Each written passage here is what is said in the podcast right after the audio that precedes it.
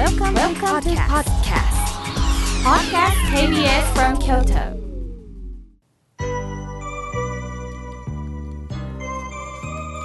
さあここからはたくさんのメッセージをいただきましたので順に紹介させていただきます。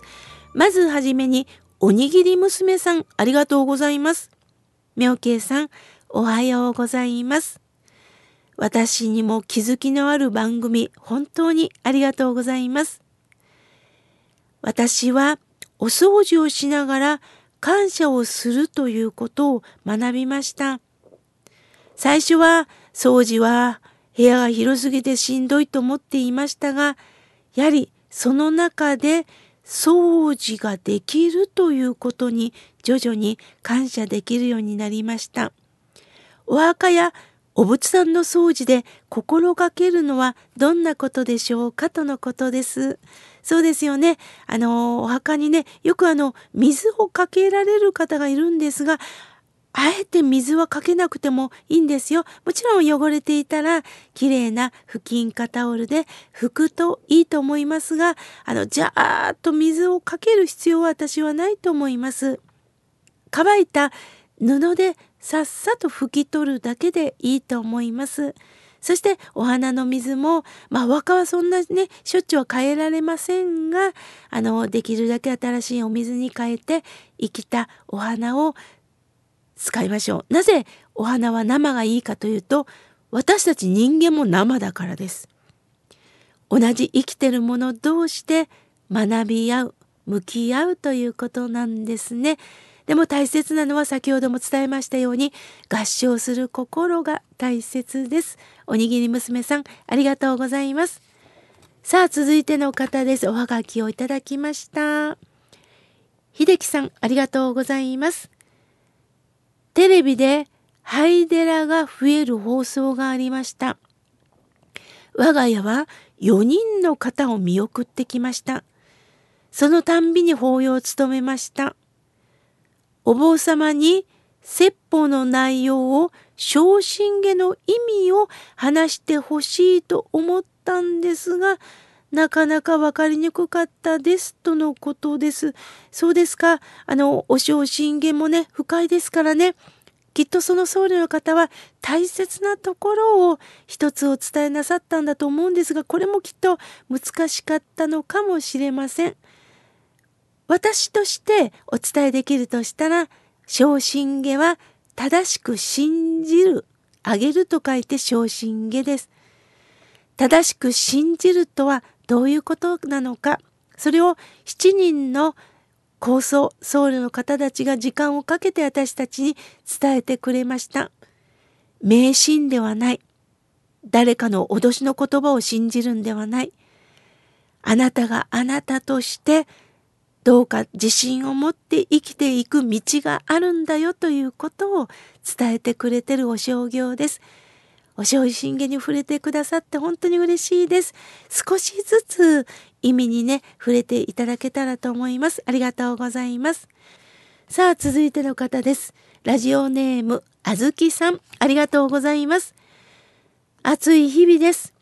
書くのが下手なんですが、それでもお元気でお過ごしですか？という心を込めて書かせてもらっています。とのことです。ありがとうございます。一生懸命にあずきさんが書いてくださってるおはがき、本当に嬉しいです。えー、お花の絵なんですよね。何でしょう？これは。黄色、緑、ピンク。かえって抽象的ですので、いろんなお花を想像しますね。ありがとうございます。さあ、続いての方です。マリコさん、ありがとうございます。暑い日が続きますね。飲食店は大変です。人件費削減がひどすぎて、みんな疲れてギスギスした職場になってしまいました。早くコロナなんとかならないかな、とのことです。そうですか。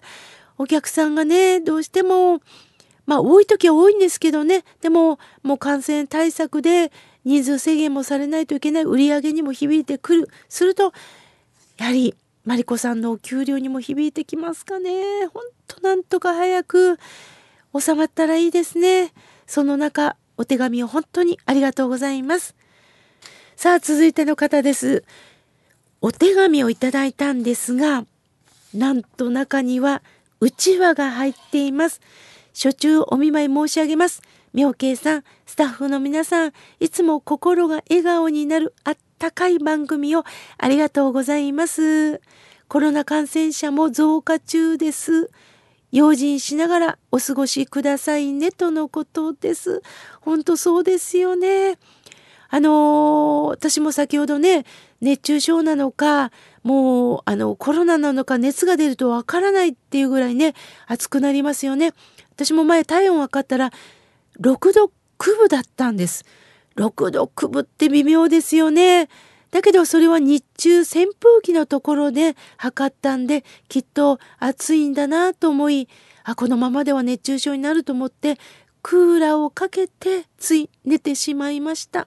すると今日皆さんあれ？って思ってる方いると思うんですがちょっと声がハスキーになっちゃいました。ごめんなさい。あのー、起きた時にはうーっって喉を一生懸命ね潤したんですけれどもちょっとかすれ声になってしまいました。申し訳ございません。ですからね、クーラーもかけっぱなしは良くないなと思いながら、体調を整えないといけないと思っています。そういう意味でも、泉さん、このうちは、ひまわりのうちは、愛用させていただきます。ありがとうございます。さあ、続いての方です。えー、安弘さん、ありがとうございます。4コマ漫画をいつも書いて送ってくださっています。しかも製本して送ってくださってるんですね。安弘さん、ペース早くないですか？無理なさらないでくださいね。あの、ほんと一つ一つ紹介したいんですけど、最近ありがたいことにお便りが多くなりましたのでね、ゆっくり後で拝読させていただきます。安弘さんもゆっくり送ってくださいね。ありがとうございます。さあ、続いての方です。大きな封筒が届きました。寺井恒夫さん、ありがとうございます。長浜別院でのご法はありがとうございました。その時、写真撮影をさせていただきました。妙慶さん、日替わり法話も読ませていただいております。そして心が笑顔になるラジオも同じく土曜日の8時楽しみにしております。また、妙慶さんが出版されている本も本当にわかりやすいです。私は仏教徒ですが、妙慶派です。今後ともご活躍をとのことです。いえいえ、そんな恐れ多い。ありがとうございます。また、えー、写真を送ってくださって、もうだんだんね、見せるようなお顔ではないんですけれども、でも、ありがとうございます。わざわざプリントしてね、送ってくださいました。本当に常夫さん、ありがとうございます。さあ、続いての方です。まさこさん、ありがとうございます。妙慶さんの優しい話し方に癒されています。嫌なことがあってもなんだかこりして元気になります。夜に放送があった頃からのファンですとのことです。ありがとうございます。そうなんですよね。KBS 京都ラジオでは一番最初に放送させていただいたのは、まあ、夜でした。その頃から聞いてくださってたんですね。本当に嬉しいです。まさこさん、これからも番組を応援してくださいね。さあ、続いての方です。コスモスさん、ありがとうございます。プレゼントと同時にメッセージを送らせていただきます。爽やかな話し方に和みます。心の笑顔も大切ですね。そして何と言っても、小豆バーの美味しい季節になりました。冷蔵庫に入れています。後味もさっぱりです。ありがとうございます。とのことです。コスモスさん、ありがとうございます。そうなんですよね。あの、私はね、一口小豆バーを作っています。あの、氷を作るね、あの、3センチぐらいの角がありますよね。そこに一度小豆バーを溶かして流し込んでるんですね。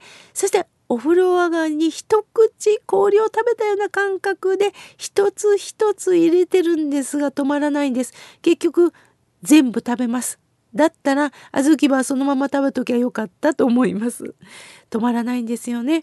コスモスさんありがとうございます。さあ、続いての方です。かーみちゃんさん、ありがとうございます。みょうけいさん、スタッフの皆さん、おはようございます。毎週楽しく、興味深く聞かせてもらっています。以前、みょうけいさんは、泣くことについてお話しされていましたね。私も誰かにきつい言葉で言われてしまうと悔し泣きをしてしまいます。また、今度はドラマなどで感動していると嬉し泣きをします。年を重ねるたびに涙腺が弱くなるのかすぐ涙が出ます。感情豊かですね。まあ、いっかと自分で納得していますとのことです。もうわかりますわかります。私もね、普通に喋ってるつもりなんですけれども、なぜかうるうるってくることってあるんですよね。まあ、年を重ねると涙腺が弱くなるっていうのは、やはり年齢を生きてきて、いろんなことを思い出すからなんでしょうね。また改めてここまで生きることができた感謝をなんかじわっと感じていくのかなと思っております。泣くという字はね、自分を取り戻すと書きますのでね、あの、大切なことだと思ってます。かみちゃんさん、ありがとうございます。さあ、続いての方です。春風さん、ありがとうございます。妙慶さん、いつもラジオに、そしてネットの日帰り法話を毎日拝見しております。ご家族のエピソード共感して助けていただいております。また、いろいろと7月はある方が殺されてしまったり、本当にびっくりをするようなニュースがありました。本当に自分が善意だと思ったことがどれだけ人を傷つけてるかと思います。妙慶さんはどのようにお考えでしょうかとのことです。よく亡くなった人に対してあの人は良い人生だったとか悪い人生だったという方が中にはおられるんですが私たちは決して人の人生を批評できないんです。自分の個人的な感情で批評はできないんですよね。怒りでもって言うこともできません。それよりもなぜ人を傷つけることしか考えられないのかなぜ？なぜ他に方法がなかったのかその人間の怖い感情に悲しむことしかできないんですね。その悲しみが伝わった時に一人でも多くの方が思い直してくれることを私もこのラジオを通じてこれからも伝えたいなと思っております。ありがとうございます。さあ、続いての方です。辻さん、ありがとうございます。いつも日替わり法話とラジオを聞かせていただいております。私もいろいろと嫌がらせを受けて本当に辛い思いをしていましたが、少しこの番組で目線が変わってきましたとのことです。ああ、そう言っていただいて本当に嬉しいです。なんか一つ視点を変えてみるだけで見えてくるものが変わってきますのでね、そんな柔軟な感覚でこのラジオを聴いていただけたらと思います。まだまだたくさんのメッセージをいただきましたが、来週紹介させていただきます。